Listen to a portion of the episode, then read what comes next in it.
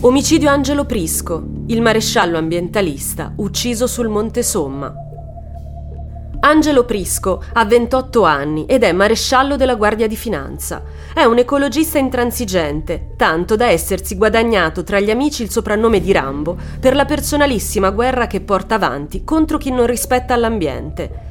Proprio questo suo amore verso la natura lo porta spesso a fare lunghe passeggiate nei boschi della sua terra e così anche quella mattina del diciannove dicembre esce presto di casa per fare una passeggiata in montagna.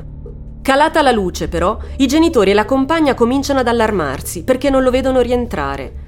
Partono così le prime ricerche e solo all'alba del venti dicembre un velivolo della finanza porta notizie sulla sorte di Angelo. Il maresciallo viene trovato privo di vita sul Monte Somma, ammazzato da una distanza ravvicinata da un proiettile esploso da uno di quei fucili che si adoperano nella caccia alle lepri.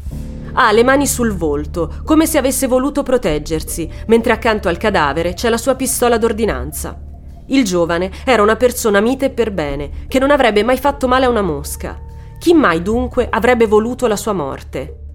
A distanza di più di vent'anni questo delitto rimane purtroppo ancora nella lista dei casi irrisolti. La pista più plausibile rimane comunque quella del bracconaggio contro cui Prisco si era sempre battuto. Probabilmente quel giorno Angelo ha incontrato un gruppo di bracconieri, ha acceso con loro una discussione che è degenerata e culminata in una fucilata al petto del finanziere. Non sarebbe stata infatti la prima volta che Angelo ammoniva alcuni di loro di non farsi più vedere in giro. Uno zelo che evidentemente non è mai stato ben visto e che qualcuno potrebbe aver deciso di fermare premendo il grilletto di un fucile.